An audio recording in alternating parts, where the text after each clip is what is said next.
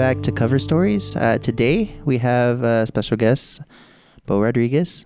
How's it going? Great. How are you? Doing all right. Thanks for coming on. I've been wanting to come on. Thanks for not. Sorry, we had to get it rescheduled. Oh yeah, glad we did. no, it was worth it. Uh, today, Bo will be covering uh, "On Track" by Tame Impala.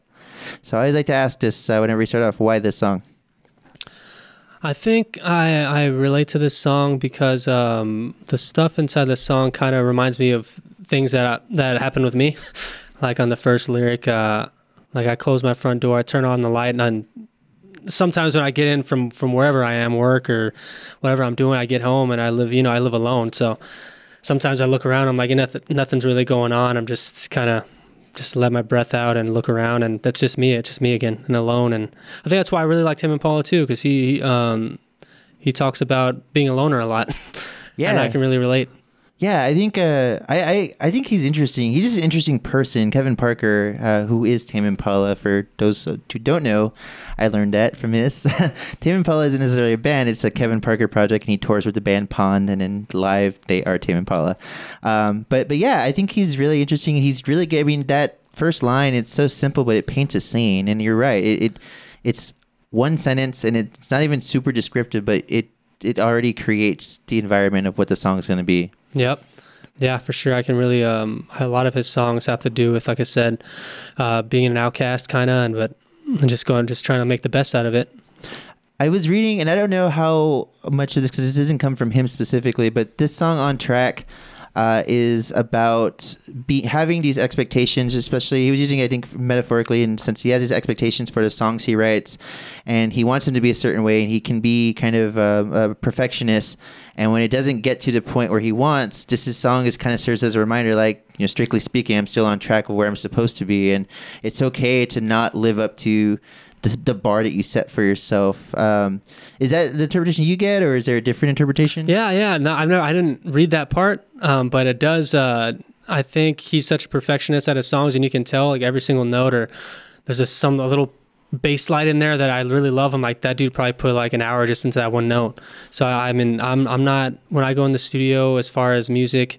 Um, I'm pretty quick actually. You know, I'm I'm trying to like um, if I feel like I got it the first time and it feels good, then I'll roll with that. Because I I also like the the the roughness of the going in there and just hitting a note on accident and it coming out. I'm like damn I know actually sounded pretty good. Let's just keep it like that.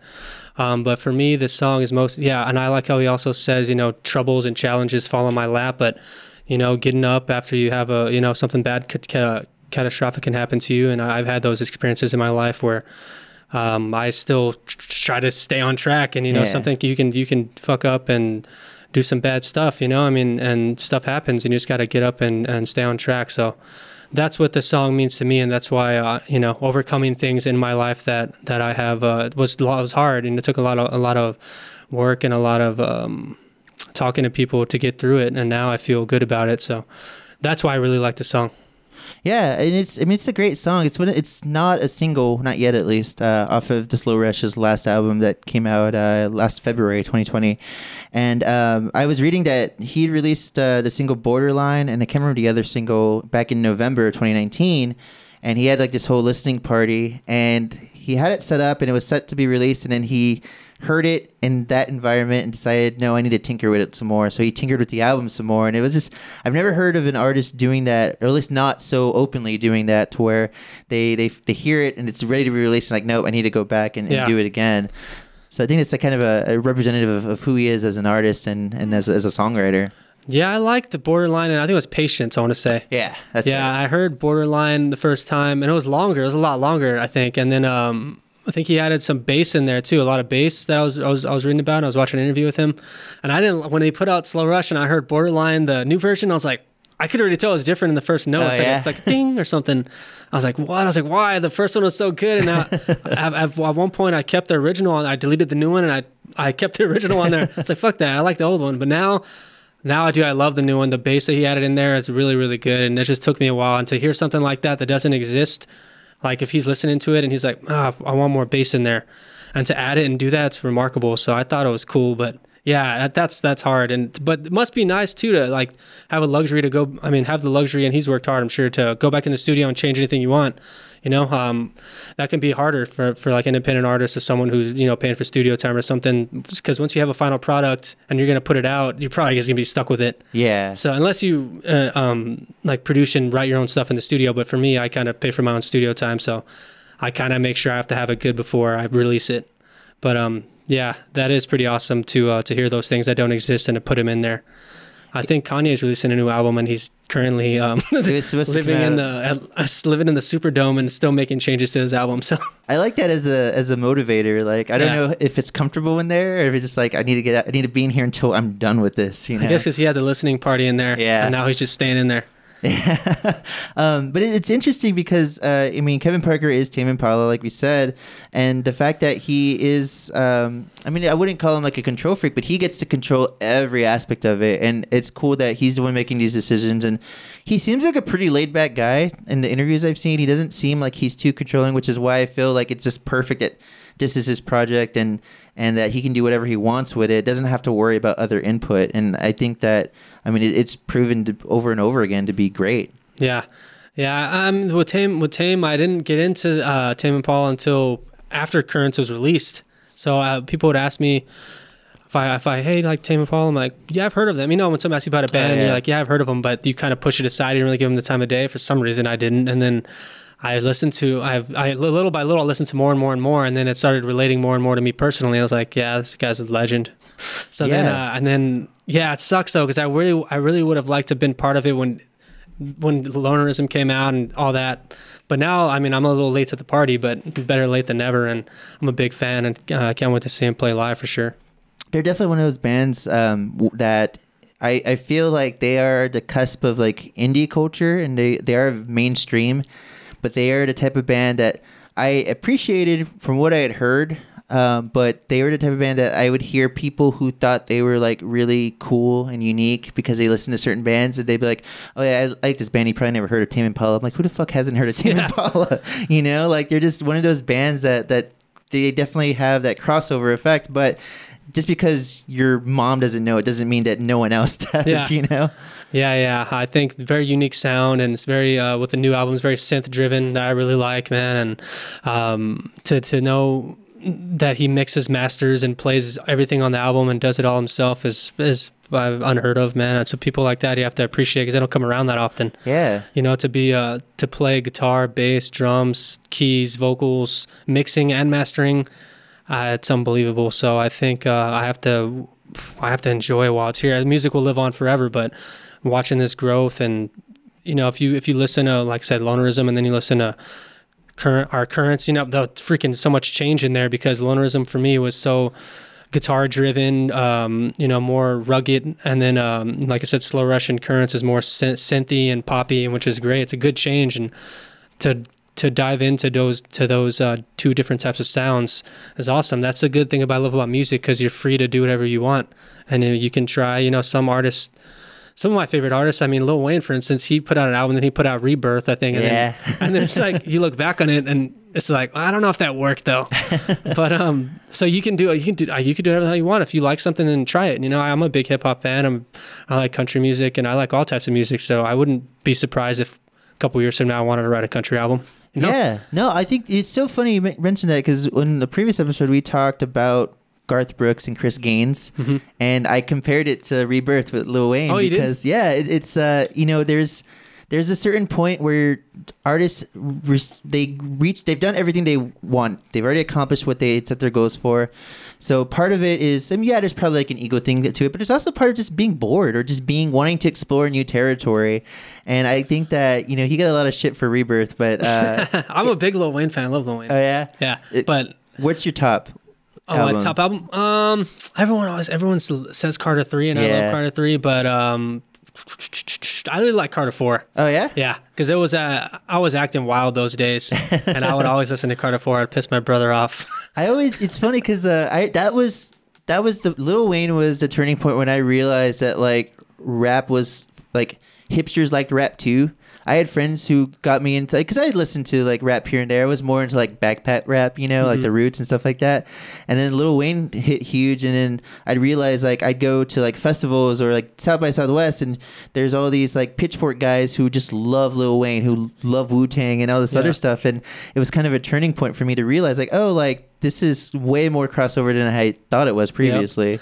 Yeah, yeah, for sure. I actually grew up listening to hip hop. I didn't really get into rock and roll music and or rock music, for instance, until I was like middle school, Oh yeah, sixth or seventh grade. Up until then, I was all I was just all about hip hop. what were some of the first uh, hip hop albums you listened to or, or artists? Uh, Cash Money, man. Oh yeah, yeah, Cash Money, like Lil Wayne, Juvenile, and then uh, although that whole that whole part, you know, and that I still, like I said, it still influences me to write music today. I mean, it's just it's awesome. And then I got into System of a Down as my my favorite band, still my favorite Oh, band. awesome. I think they'll always be my favorite band because they're the they're the reason why I picked up guitar in the first place. So they'll always have a special place to me. And then uh, yeah, then it seems like every four to five years, I'll be in a different type of music. You know, if you listen to all the stuff I was in, it's more heavy. I'm riffing a lot, and then um, now, our my last album was kind of more singer songwriter type, and then the next one I'm coming out with is going to be um, a lot of a lot heavier for sure. cool. Yeah, that's awesome, man. I think that I think Sugar was the first song I ever played on guitar with a band, and Yeah. we just knew the chorus, so we just played it da da da da da over seven, and six, five, over da, and over again. um, but yeah, man, I think it's it's cool. And do you grew up in Texas? Yeah. So I yeah. feel like juvenile. I mean, it's it's Houston and, and, and Louisiana. That that whole like Cash Money in general, it just it bleeds over into East Texas and into Texas. And I think a lot about like listening to. And the first like rap group that I got into, like current rap group, was was UGK. I would Mhm. pretend to like in, in elementary school, like. I was like, oh yeah, I'm really into Mase, but I couldn't name any other Yeah. songs and like the hit songs, you know. But that was the first that felt like this was something that like felt more like close to what I was into. Yep. For sure. But it's cool, man, I, and it's it's interesting too with, with Kevin Parker because we were talking about this a little bit before we started recording that he is trying to transition into pop. Like he listens to like the producer Max Martin, and he listens to the things that he does. And he wants to produce albums for like Taylor Swift or like the Britney Spearses of the, of the Yep. world. And I think it's it's it's definitely interesting to see his path, but also it, it's never doesn't feel like it's him either. It still feels genuine. It's not like he's trying to do something he's not. It still feels like there's just a, a, a flow of his, his discography from like the more psychedelic rock oriented stuff to now and then you hear the loops i mean you hear the loops in the music now and it, it is kind of almost hip-hop oriented in a way Yeah, and I think I think he did a song with Lady Gaga that I really like off of her album. Um, I forgot what it's called, the song, but I did the music video, and he's actually in the music video with her. oh cool Yeah, and I love Lady Gaga, dude. She's Yeah. one of my favorite artists, and um, to know that the, the- I think that was like one of the only songs, or I like two or three songs off that off that album. I love her latest album, but I think Chromatica is her latest. I really like, but that one that Kevin Parker did, I I really like that song, and it turned out I didn't know he did it. Oh, and yeah? I looked it up. I was like, that's probably why I really like it. you could always tell the drums. I think that he does are the best. So I They- can always tell, you know. there's a 20 minute interview with him where he's just talking about his favorite drum sounds i mean he started out as a drummer Yeah. so like it, it's it, it's funny because knowing that now and listening to stuff you can totally tell but it's also he's just so fluid with everything that Yep. i would have never guessed without knowing that you know that he was a drummer at first Yeah, yeah, for sure. Because he's the bass guitar he does is like my second thing. It's my second favorite thing of his. Definitely. Um, was the lesser I know, the better. That bass line is just. I think that's what kind of turned me into like a fan. It went from me like appreciating Tame Impala to like someone made a mashup with that and um, Justin Timberlake, right? Yeah, yeah, Yeah. sexy back, and they made this really like great clip of like just these different like cartoons and meme videos, and I had that on loop for like a week. I would just like play it over. It was like a minute long loop. And so I would just constantly play it, and I never got sick of it. And that's when I realized, like, oh, like, okay, I need to pay more attention to Tame Impala. Yeah, yeah, the bass guitar in that in that song is amazing. I also love that. I mean, I think um, I don't remember where I first heard it, but I think it, when people were talking about uh, lonerism, because it feels like uh, what's the name of that song? Um, it feels like we only go backwards. yeah. That's not lonerism, Mhm. right? So it's fucking soulful, and like the, this is so like the the tone in his guitar and like the, his voice is just it's just such a good like it gives me goosebumps. And I remember getting into that song, but never really looking past it. When I think it was around the time Lonerism came out, or maybe right before Currents came out. And uh, and yeah, man, I, I just it's so fun to see where he's progressed and, Yeah. and, and how much he's changed. Yeah, that's a great song that starts off with the drums in that song and reminds me of like a Led Zeppelin song. Like, it's like, I don't know, I really like it. Yeah, it's like at that drag, you know. Yeah. It's definitely like he he pulls the the the um the beat a little bit to where it's it's not offbeat, but it also feels like it's it's behind, but it's not, but in a good way. It's just it, everything he does is so it's so um on purpose. It's so purposeful, and everything that he does is just it just it just works, you know. Yeah. Yeah, for sure. He, uh, I was re- uh, reading and looking into interviews, and he was talking about he grew up kind of into like the grunge movement. His, I think he had an older brother, it got him into grunge. He was really into Nirvana, really into Silverchair, and um, and I think that uh, growing up in the '90s, especially, that that was hard to avoid, and and seeing how much that music from that era has like kind of transcended into now. Um, genre is kind of irrelevant now, but you still hear a lot of like just the, the influence from that time. Um, what are what are some of your earlier influences? Man, um, when I think of my influences, for sure, um, I like the Limp Bizkit a lot. Oh yeah, Really like that. Wes Borland's one a great guitar player. Yeah. I love him. Um, System, like I said, I really when I was growing up, I listened a lot of Circa Survive. I, uh, yeah. one of my favorite bands. Um, but that was after, as far as I love Slayer. Um, I liked like such uh, us- everything, man. Um, but as far as guitar playing, uh, I really I listen to a lot of System. I listen to a lot of uh, Arcade Fire. Um, Limp Bizkit. I love the Rolling Stones, Zeppelin. Uh, I like um, Velvet Underground.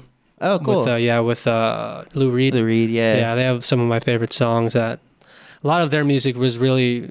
I our Pink Floyd, Shine On You Crazy Diamond, uh, the whole Wish You Were Here album. All those albums I studied like all day. I would just play them all day, and I would mimic how they would, how David Gilmour would um, play his Fender and all little single one single note, or Mark Knopfler from Dire Straits, how he uh, would just play with his fingers, and that how how that uh, would just give you a certain sound. And I took all those into account. I would just study and play with them, and when I was playing guitar, I would turn my stereo up full blast, the System of a Down albums, Uh-huh. and I would just play like till my speakers blown out. I remember someone walking in my room like, "Dude, you're gonna like blow your speakers, man." I was like, I was like, I couldn't even hear what I was playing, but that energy that I had in the back of my ears and just pretending, closing my eyes and just pretending that I was playing on stage when I was that young. That's when I knew that I was gonna play music forever, and um, those influences like just changed my life. And currently, um, I'm listening to a lot of different things, man. I, like I said, uh, the pop. I love. I love uh, the new. I love Taylor Swift. Yeah, I love her new albums. yeah. yeah, I they're, mean, they're it- really good. I think that she because of the, the there's the pop veneer over everything is that those are some pretty interesting like constructions of songs. Yeah, And I think that a, a lot of people, I feel like most musicians I know love Taylor Swift, or they at least appreciate her and her songs. And I, I feel like they can recognize her songwriting prowess and, and things like that. Um, I want to bring up because you brought up Limp Bizkit, and um, Wes Borland is is one of those guitarists that like it's like he like just walked on stage when Limp Bizkit was playing, and there's like, oh, I guess I might as well like join in, you know, because they're so different. And it's not to say that the rest of them aren't talented. I think John Otto is a really good drummer, and, and Sam Rivers is a, is a pretty good bassist, but. Wes Borland like has these like jazz chords and these, I remember the first time I tried to play a Limp Bizkit song, I looked up the tabs and it was this weird. I don't even. It might not have been weird. It might have just been C, but it was a tuning I'd never seen before at that point in time, and being eleven or twelve. And I was like, "Fuck this! I'm just gonna, I'm just gonna learn some Blink One Eighty Two songs." yeah, yeah. Blink One Two I liked a lot too. Oh yeah. yeah, my Yeah. brother was a big fan of them, and he he learned he knew how to play like Dumpweed and Oh yeah. um, stay together for the kids. But uh, yeah, Blink One Eighty Two. I would. I never really tried to learn that song because I just I wasn't interested in learning. But I would have the stereo on with chocolate starfish, hot dog flavored water, or the significant other. Oh, yeah. And I would just have those albums looping around. And I would just memorize every single thing Fred Durst said. But and then uh, I would just I love that band, dude. There's something about them. Like Take a Look Around was a great song. Of course, Break Stuff and um, some of their songs like. I remember that. I think it's on Chocolate Starfish Hot Dog Flavored Water where he just talks about how much he's gonna say fuck. Yeah. I think he says it like a hundred times. Like he wants to say it a hundred times. so it's like I, I don't know how I got how I how I ended up getting the parental the advisory explicit one. Oh yeah. but I somehow got my hands on it, and I would sneak it. it's funny because I was definitely like new metal in general was definitely like a part of my growing up, And I remember I had Korn CDs, I had System of a Down CDs. I never got a Limp Bizkit CD. I don't know why, because I was really into them for a while. And it, it's just funny now to like, because I definitely went through a phase in life where I was just like, I I am not gonna tell anybody I like this now, you know, or liked it at one point. And it, it's one of those things that I, I feel like as I've gotten older, like I can appreciate. I I don't think it's good, but I also like can't not listen to it. You know, it's it's Yeah. really like it's it's. I don't even want to call it a guilty pleasure. It's just more of like a I can appreciate for what it was and what it is in a time. And because I'm not adapting to like any kind of toxicity from it, I think it's okay to like just embrace that. It was just a fun dumb song, a fun dumb CD, you know, and it was Yeah. great. Yeah, and the gu- but the yeah it, it was, but the musicianship on are the Yeah. the guitar playing on those songs are amazing.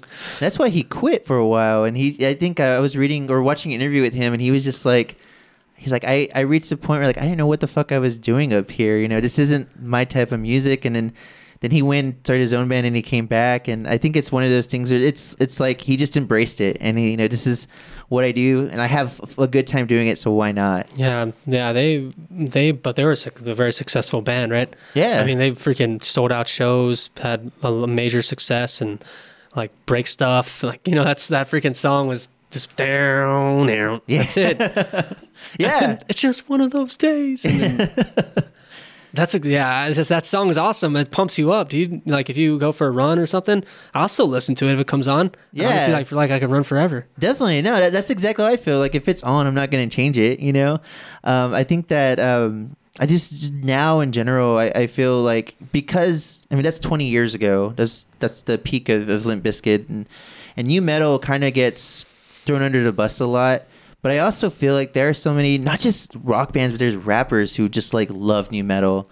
There's this whole article after the Woodstock night. Have you seen the Woodstock 99 documentary? Oh no. It's on HBO Max. It's it's pretty good, but they were talking. People have, of course, are going to write their think pieces, and someone brought up how like you know there's obviously a, a lot of uh, you know a lot of Kyles, for lack of a better word, a lot of Mountain Dew drinking, punching wall people that were in, in influenced by that music. But there's a lot of rappers now who like just love new metal. There's rap like Tra- uh, Marilyn Manson opened for Travis Scott. Oh really? Yeah, I think in the um, Astroworld tour, I think. Um, and then there are bands who who reference like Limp Bizkit or Korn, especially. I mean, those Korn bass lines are Yeah. are pretty pretty hip hop influence. So it's just so cool to see this kind of come full circle. And and I I always like to say that like scene emo was like our generation's hair metal, but I think new metal also was too. And and it's it's cool to see that that people are are who were influenced by it are now using it and making music that's a little bit more universal. Yeah, yeah. New metal was. I, I, I also remember hearing something about, um, like when System of a Down went on tour or something, or you know, a lot of the older bands, they're like, "This isn't, you know, this isn't rock music. What is this shit?" You know, Yeah. because it was just so quirky and in the way Daron plays a guitar and some of his like Sugar, for example, like, what the hell is this? You know, no one, no one expected any of this coming, and uh, it turned out to be. Yeah, one of my favorite bands, dude. I just love. Uh, I loved new metal. I don't know if Deftones falls into that category, but I, I f- really, I like, I like Deftones. a lot, too. Yeah, and I feel like that's Deftones. They're not from San Antonio, but I feel like they're a San Antonio band They're always because coming, yeah. if you walk down the street in any neighborhood, someone's working on their car. Nine times out of ten, they're gonna be listening to like Shove White It. Pony. Yeah, yeah, or, yeah, or um, was it My Own Summer? Yeah. anything like White Pony or before, especially. Um, and, and yeah, man, I just think that I mean you hear it every hour on Kiss on on the radio. So um, it's one of those. They're one of those bands that I feel like just transcends new metal genre. So the people who are like very anti new metal are like, well, no, they're not new metal, but then they kind of are. You Yeah. know, they they had the same influences and everything. Yeah, their latest album, Ohms, I really like. That's like a great album. It's a little bit more digital, right? I guess they've always been kind of digital. Yeah, they've been. Yeah, it's just so heavy. I really, I think we needed that. I needed that. Um, Gore, I didn't really. I liked it. It was okay, but Ohms is what probably my one of my top albums of, of the of last year for sure. awesome. Yeah, I remember when it came out, and it, it's just one of those. They're just one of those bands that I I forget they've been out for so they've been around for so long. I mean, I think a lot of it too is just seeing the bands that I grew up listening to and seeing like, oh wow, that was 20, 25 years ago. Yeah, they're But still. they're still. I mean, they're still relevant. They're still they're still fresh. I think that's Yeah. the thing about them is why they've survived. Is they've just been so fresh. Yeah, Yeah, but yeah, and then my, like System hasn't put out an album like in ten years. So they, I think Deftones have put out like four albums since they put out one out. They, you know what I mean? I, I like that they're like they're kind of embracing new sounds, and Yeah. they are. I mean, it is. uh I don't know. I just think that what what they do, it, it's so weird because like like you said, like they are kind of in a league of their own in their sense, but they still fall under that that title of, of Yep. new metal. For sure. Um, so uh, you talked about about before we recorded about Muse. You really like Muse. Yeah. What was the album that got you into Muse? Um, I think it was Absolution. That was my. That was exactly how I was. I think I heard "Time Is Running Out." Yeah. I think I saw the music video, and uh, I just fell in love with the guitar. I mean, Matt Bellamy's just. I think he's underrated I in the U.S. at least. yeah, he's probably. I see. I have Daron as my number one favorite guitar player because he's always going to be 'cause he- the reason I started playing. But Matt is probably number two or number three. Um, maybe even number one on some days, dude. The way he plays is insane. He has a lot of influence from Tom Morello. oh, really? Yeah. Um, but yeah, dude, Absolution changed Stockholm Syndrome and um, Hysteria. Hysteria. Yeah. That whole album is great. Yeah, I think that especially as a concept, I think that was like the first concept album I loved, and I think that um, it's interesting because because that was my introduction to them. I went backwards. I love Origin of Symmetry. Showbiz is okay. I like some songs in it, but as a whole, I'm not too into it. And I remember reading an older interview or older reviews of their stuff, and they were always kind of put out as like this Radiohead Yeah. ripoff. And I love Radiohead, dude. me too. I don't know. I know they would. I, I think uh, I, I heard a thing about Thom Yorke, like doesn't really like Muse, but who knows? Might just be propaganda. but I know that they were backstage one day. They were playing in the same show, and they were kind of beefing back there. As Oh, well. I saw. really? the- I think that the guy Chris from Muse was talking about it, saying that they were kind of talking shit to them. Oh, really? Because yeah, they were. But really, I don't think I don't see the similar. I, I maybe on on the vocals, I guess maybe, but I don't see too many similarities. Dude, Muse can kick it up full metal. Yeah. You know, Radiohead has never really maybe a little bit, a little heavy, but I don't think so. I mean, I they're two different bands to me. I think it's sure. because they were. I mean, they're obviously like I think Showbiz came out in '99. I think so. That's what seven years after uh, Pablo Honey, and I think that from a U.S. perspective, at least, they're like, oh, this band from England that plays like this like sensitive, uh, uh, you know, electric rock, and like, oh, that must be like Radiohead, because because that band Travis came out and Coldplay came out around the same time, and they also got the Radiohead Oh, really? diet treatment, and I, I will I will kind of vouch for for parachutes because I think that Coldplay that's I think that's their best album. And I felt like if they had a little bit more distortion it would have it would have broken a little bit more in the rock Yeah. side now they're a huge pop band which which is fine but um, I, I just remember those comparisons when they came out and then when Muse kind of got lumped into it and then Muse kind of just took off on their own and, and they embraced it. And in um, Black Holes and Revelations, uh, I was reading before because I was looking so forward to it. I got into Absolution right around the time it came out and I was waiting for a new album. And uh, in 06 is when I think Black Holes and Revelations came out. Before it came out, I remember reading an interview where Bellamy was going to these like Amsterdam like raves or these like this is before EDM was like what it is now, and he would like got so influenced by like synths and and all these like electronic music sounds, and that's why um, Black Holes and Revelations sounds the way it does. Oh, is really? Because he was getting more into that and leading a little bit, not leaning away towards rock, but being able to like infiltrate the two. Yeah, whenever I hear electronic music, I've I've always wanted to incorporate it in, especially hearing uh, Muse of all the synths they used, the synths that Pink Floyd used back in the day. They were feel like they were ahead of it though. Oh yeah. But um, for sure, when I hear like, I didn't really like "Take a Bow," the first album on that, the first song on that album on on Black Holes, until I saw it live. Oh yeah. It's like you'll burn in hell, you'll-" and then it's just all the lights and stuff. That I really like that song now. But I yeah, that album with Starlight and uh, Assassin. I think Assassin is on there. Um, they have so many greats. That that album is great. My favorite Muse album. pff, I would probably I like Drones a lot. Oh yeah. Yeah, That was a- that was the one after Black Holes, right?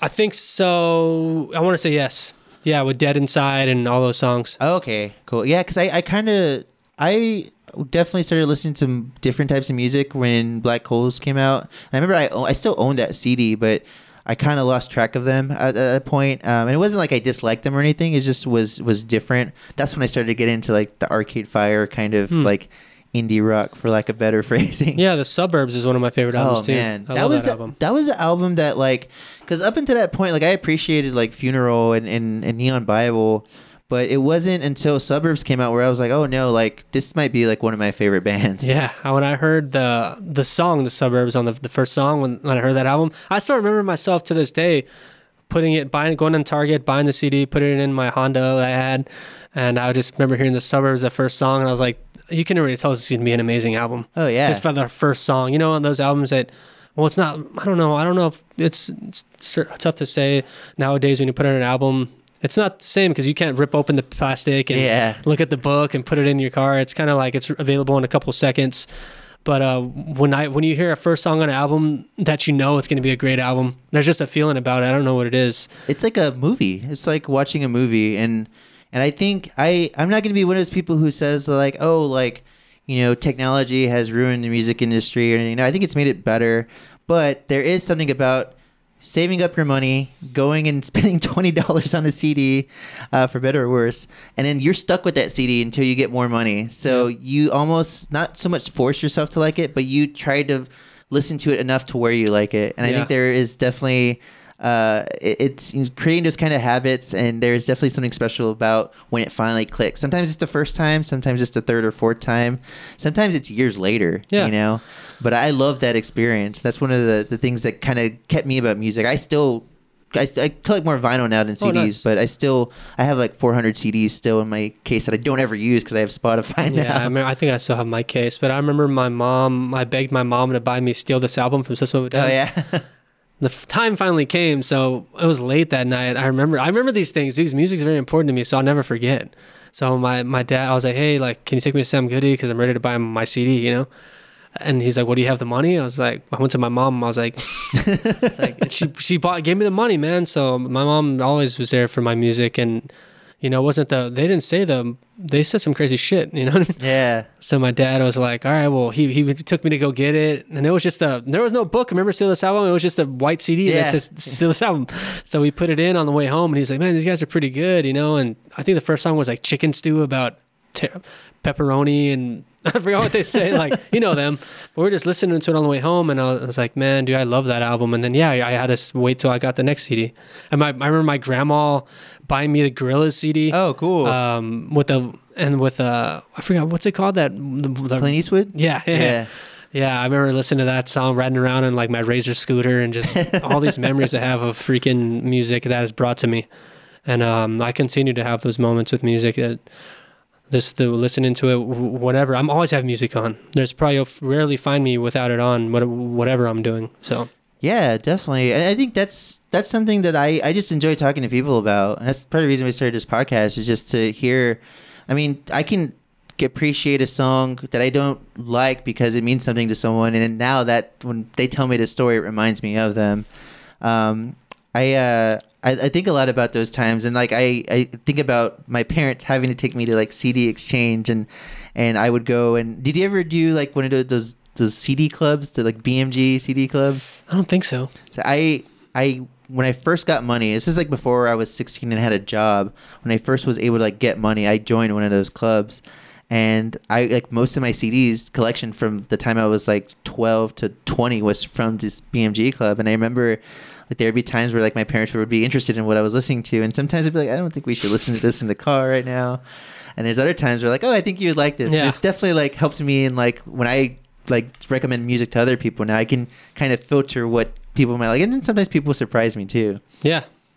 It's For a cool experience. Um, I just uh, I just love that that like you said like unwrapping the CD and then you know I would always do it in the car when I finally got a job and go to Best Buy or whatever and I wouldn't wait I would put my CD player in the car and you know get it all set up open it up and, and we're good to go and and yeah were there any albums so um, you talked about like just with suburbs like the first track you're you already know you're in for a good time were there some albums that you bought at a certain time and then like wasn't until later that you appreciated them or it took a few listens Yeah, the Weeknd's after hours. oh really Yeah, I, I when I first heard it, I didn't really like. I I I listened to like half of it, and I never really went back to it. And then I went back to it. I'm sorry, I like I put it away for a little bit.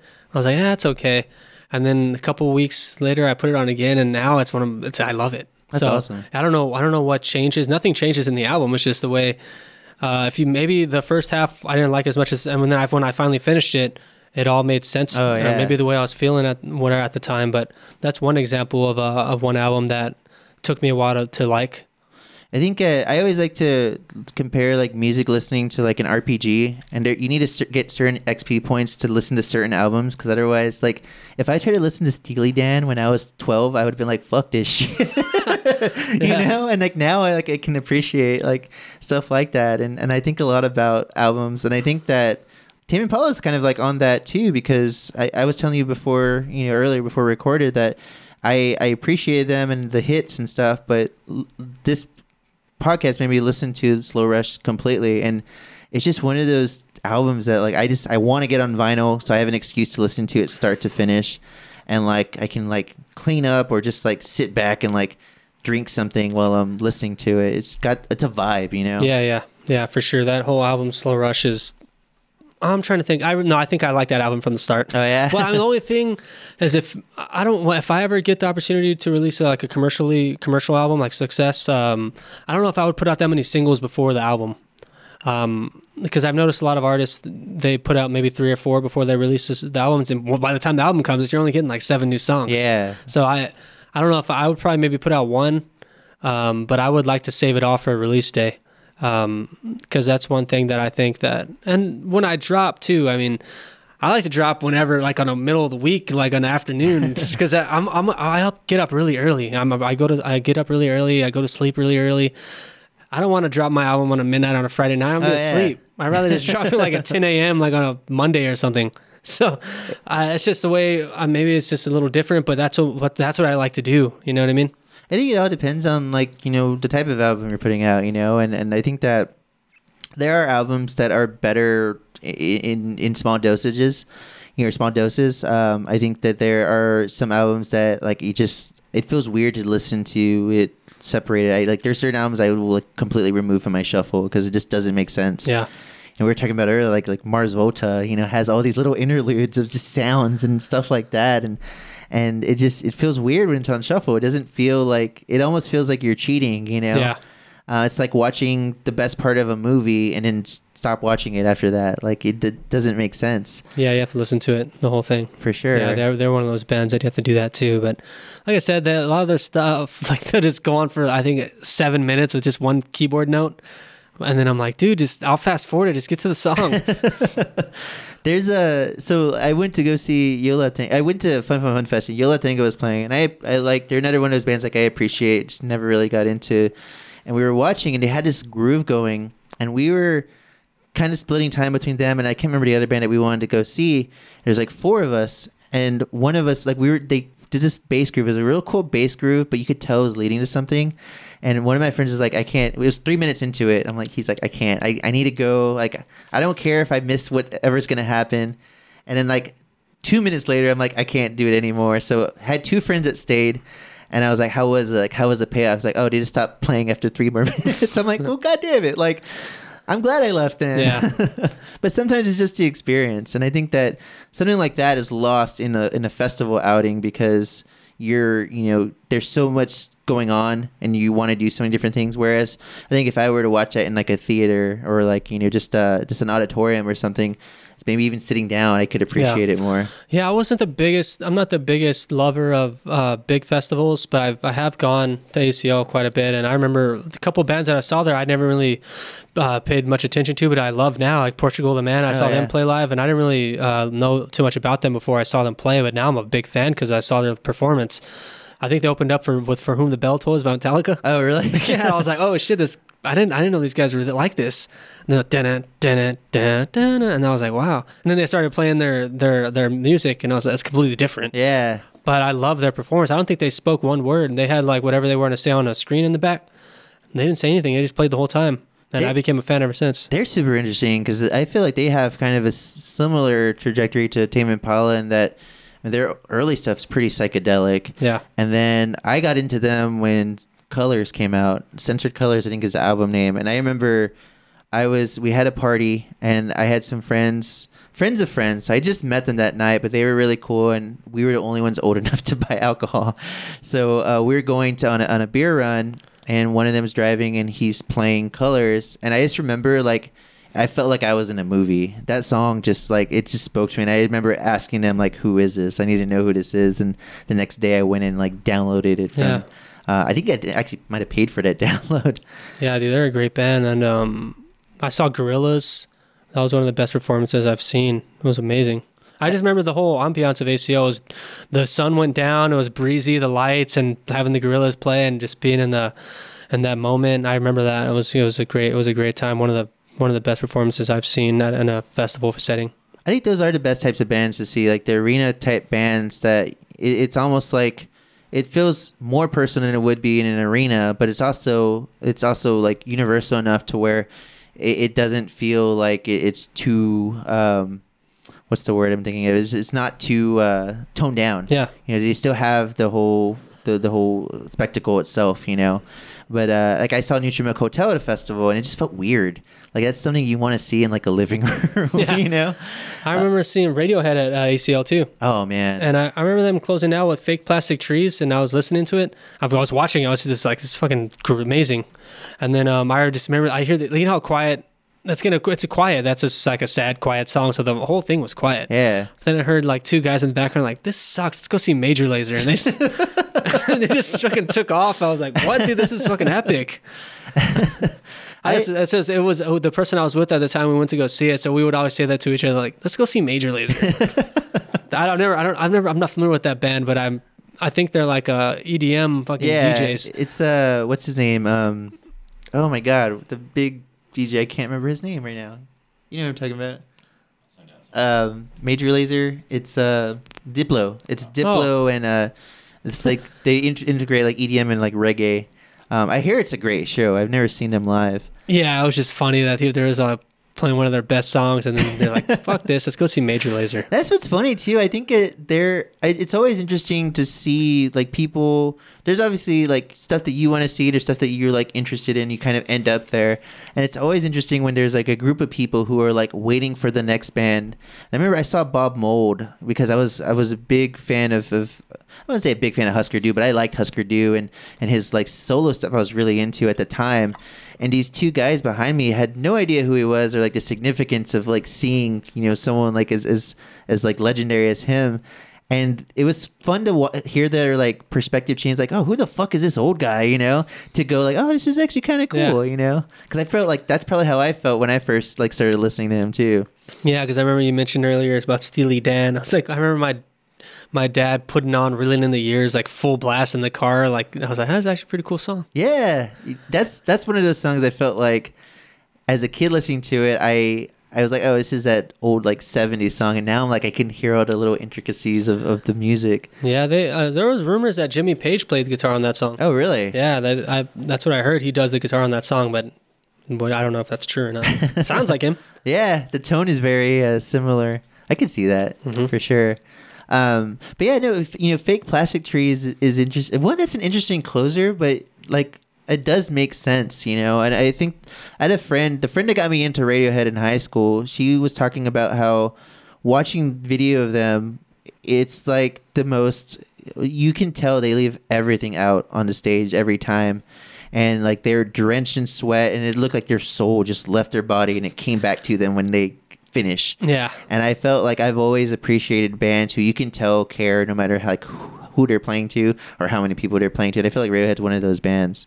yeah. It's like Russell Westbrook how he plays. Yeah. every single night. Just going like going 110 the whole time, and if you're gonna miss 30 shots, you're gonna do it your way. you Yeah. know? exactly. Um, but yeah, I think um, you have, you you're gonna see Tame Impala in November, right? Yeah, Uh, have you seen them before? never. Never. Okay.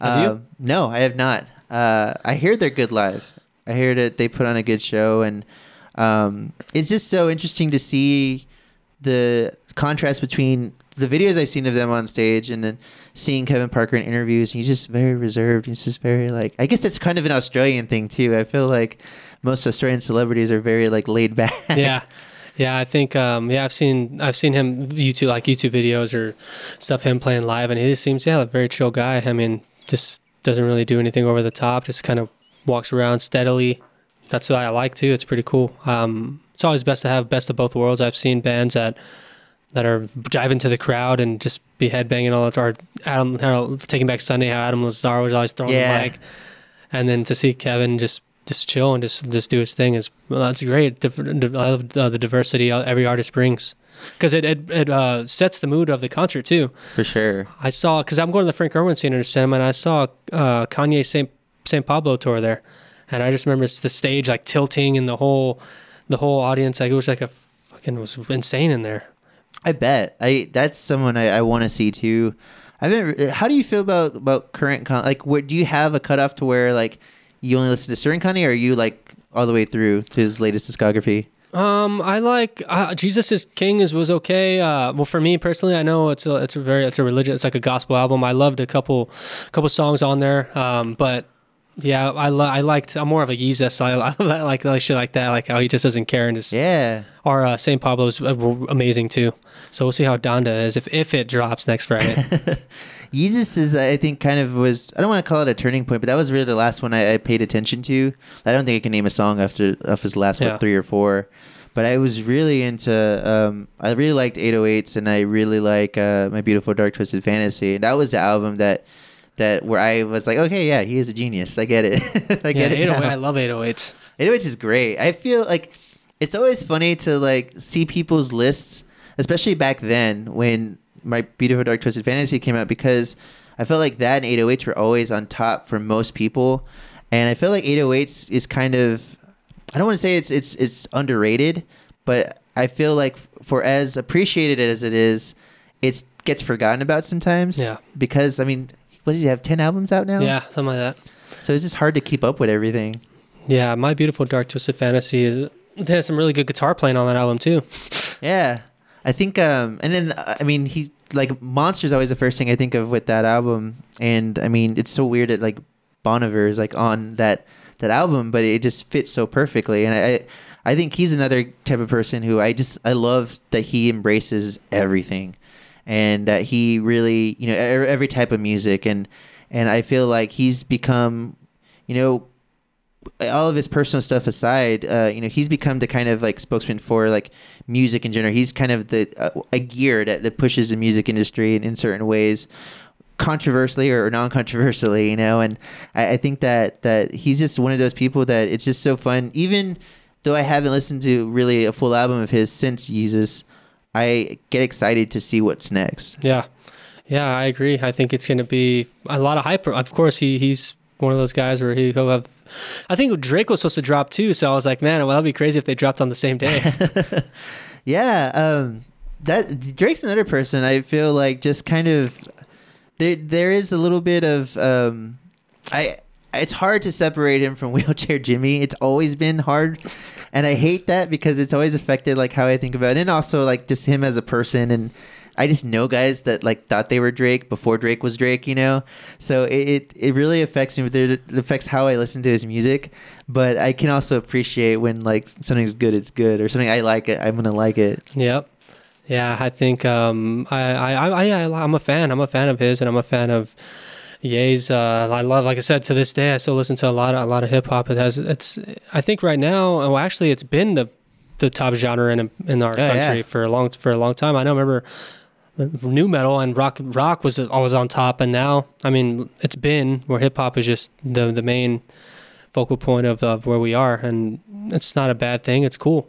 Um, I I mean, sometimes I wish rock was a little bit more relevant. Like if you go, I've never been on Apple Music and went to the rock little thing that they have, but uh, I think one one time it's like the Foo Fighters are on there, Systems on there, like the Stones are on there. So it's hard. I'm It's all legacy bands. yeah, legacy bands, and we need more bands. Yeah. Well, I, I think it's interesting because, uh, especially like relating to Kanye, I, I've had a friend that we talk about this a lot, and talking to certain people, their reaction is always kind of telling. But we talked about like there aren't any rock stars anymore, and maybe Kanye might be like the last rock star, at least for now. And I think that I mean he kind of checks off all the you know all the boxes for for last rock star. But if you look at like relevant rock bands, I think the last one that was like newer was like Imagine Dragons Yeah. or like 21 Pilots if you consider that rock. And I think that a lot of that has to do with, you know, we talk about how genres are relevant now. And I also think that like rock music is better when it's less popular. Not in like a like gatekeeper kind of way, but in a like it feels more dangerous. It feels like they can get away with more, and it, it feels it feels. I feel like with rock music, I get more tempted when I hear something and I feel like I'm the only person who knows that, even if that's not true. Whereas with hip hop, I'm like just I want to join everything that like people are listening to. So it's a different type of vibe. Yeah. altogether. There's this, yeah, for sure. There's still a lot of great little indie ba- um, indie bands out there that I would listen to. Like I love Snail Mail. Um, I'll still listen to Glassjaw from time to time, and um, but yeah, I think um, just just just uh, you could do a quick search and just you of your word of mouth and things things are still popping off, rock uh, rock wise, and I think we'll make a comeback. Yeah, for, and I think a lot of it too is that it's becoming more diverse. I think it's really cool to see that. I, I think that I remember talking about how I well, like International Women's Month. I want like I was thinking about all the like female fronted bands I listened to and. There weren't a lot at that point in time. This is like three or four years ago. So I was like, I need to find more bands, and I don't want to say like I forced myself to do this, but in in in doing and tricking my algorithm or like I guess enhancing my algorithm, now I get new stuff and I'm like adding more. I try to make a playlist every year, really just for my sake. If anything else, if other people listen to it, cool. But there are bands that are coming up. I mean, Phoebe Bridgers kind of came up in the past three or four years, and she's going on to like new places and i feel like she might she people like her in the future i mean snail mail um, soccer mommy uh, you know lucy dacus and um, and uh, was it the boy genius with Yeah. julien baker like all these bands are, are just uh, you know the female fronted music is, is becoming female fronted rock music is becoming a lot more prominent and i think it's it's interesting to see the parallels between now and the 90s because you think about riot grrrl and you think about like you know the alternative movement with garbage and like veruca salt Or and- Tsunami Bomb or something. yeah, yeah, yeah, exactly. We had Emily on here, and um, she was awesome. It was it was awesome to, to talk to her. Um, but yeah, I think it's just so cool to, to see these these kind of cycles happening, and then like learning from the past and seeing what comes out. And I think that if rock does come back, it's definitely going to be more female driven. Oh yeah, that's a good take. I think that's that'd be fucking awesome. I love. Yeah, I, actually remember going to Ozzfest and seeing. Um, it's not. It wasn't. Might have been Flyleaf. I'm not sure, but it was a female front front man that she was in a, he- a heavy band and she was just. It was amazing. I'll never forget it. They can, man. They have them some of the best voices that. But if you put a put them in front of the right guitar and the right, um, you know, uh, direction, they can just be the better. Yeah. I think that because I, I talk a lot about how Danzig songs I prefer them when female uh, vo- vocals like uh, cover them, cover his songs, uh, whether it be Danzig or Misfit or, or Samhain or whatever. Um, I just think that his voice translates to female voices so much better. I just love hearing uh, female singers uh, sing his songs, and um, I, I think a lot of uh, you know the newer bands are, are kind of taking that, and they are kind of going with that, and um, there's a lot of, of female friendly bands who are kind of coming out and and a lot of a lot more diversity. I think it's just cool to see that in general. Yeah, I wouldn't. If I can find a like a female or a, vo- a musician that I could do a project with, I would love that because I've. Um, I just don't get out as much as I used to, and get get out and see shows as much as I, I used to. But I'm always on the lookout to, for people to jam with. Yeah, it's awesome. It's such a it's a cool dynamic too because they can do uh, what they do, but also they it, it elevates the music some, a lot of times too because it, it, it kind of turns it into something that it, like it changes the meaning sometimes. You know, having a, a female vocalist there, even if it's you know a duet or whatever. Yeah, definitely. Um, so coming back down to uh, Tame Impala, do you have anything, uh, any final words about Tame Impala about the song uh, on track? Um, I well, as soon as I heard the song, I knew I loved it. When I, especially on the uh, on the chorus, when there's no when the drums kick in with that snare, that's like my favorite part of the song, dude. And I never, I always wanted to cover one of his songs. I just didn't know which one. And then when I heard that, um, and then I saw acoustic version that he did, I was like, okay, this can work. Then I can, I can watch the video and see what chords he does. You know what I mean? Yeah. And uh, yeah, man, I really love that song. It always it's a good song to listen to, and any time, any time of the day, any mood that you're feeling, you can put it on, and I really like it. It's very hard to do, but I like it. Yeah. No, it's, it's an awesome song, and I, I think it might be my favorite on the album now. Maybe because I listened to it the most in the past week or two. yeah, yeah, dude. I um looking forward to seeing them in November, and who knows, maybe one day we can do some work with them. Yeah, for sure. Never know. Definitely. Um, do you have anything you want to plug?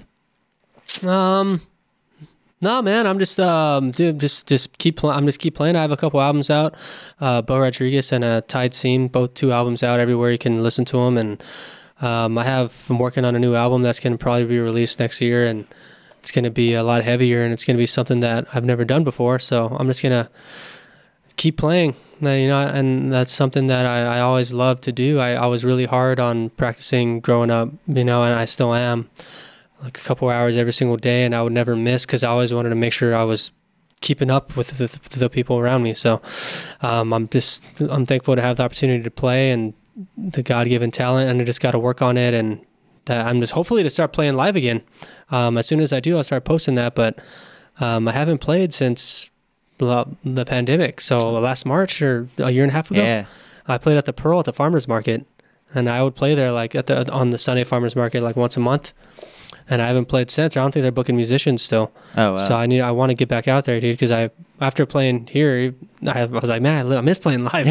I forgot how it felt. It's just uh, that's something about it, and just connecting with people, people walking by, and seeing a musician and the local musician at that. How much we need to support the local the local musicians. We have a lot of great artists in San Antonio, and I um I try I, I network and I connect and. I just think we have some of the the most talented men, and while right up the road is in Austin, but something about San Antonio that really I really like, and especially with the city that helps helps me out with projects and helps me out uh, with recording and backs me, and and just I want to do everything I can to to put us on the map even more, and um, I'm just going to continue to do that. Awesome. Wait, thanks so much for coming on. No problem. It was fun. Yeah, definitely. Um, so coming up next, we have Bo Rodriguez covering "On Track" by Tame Impala.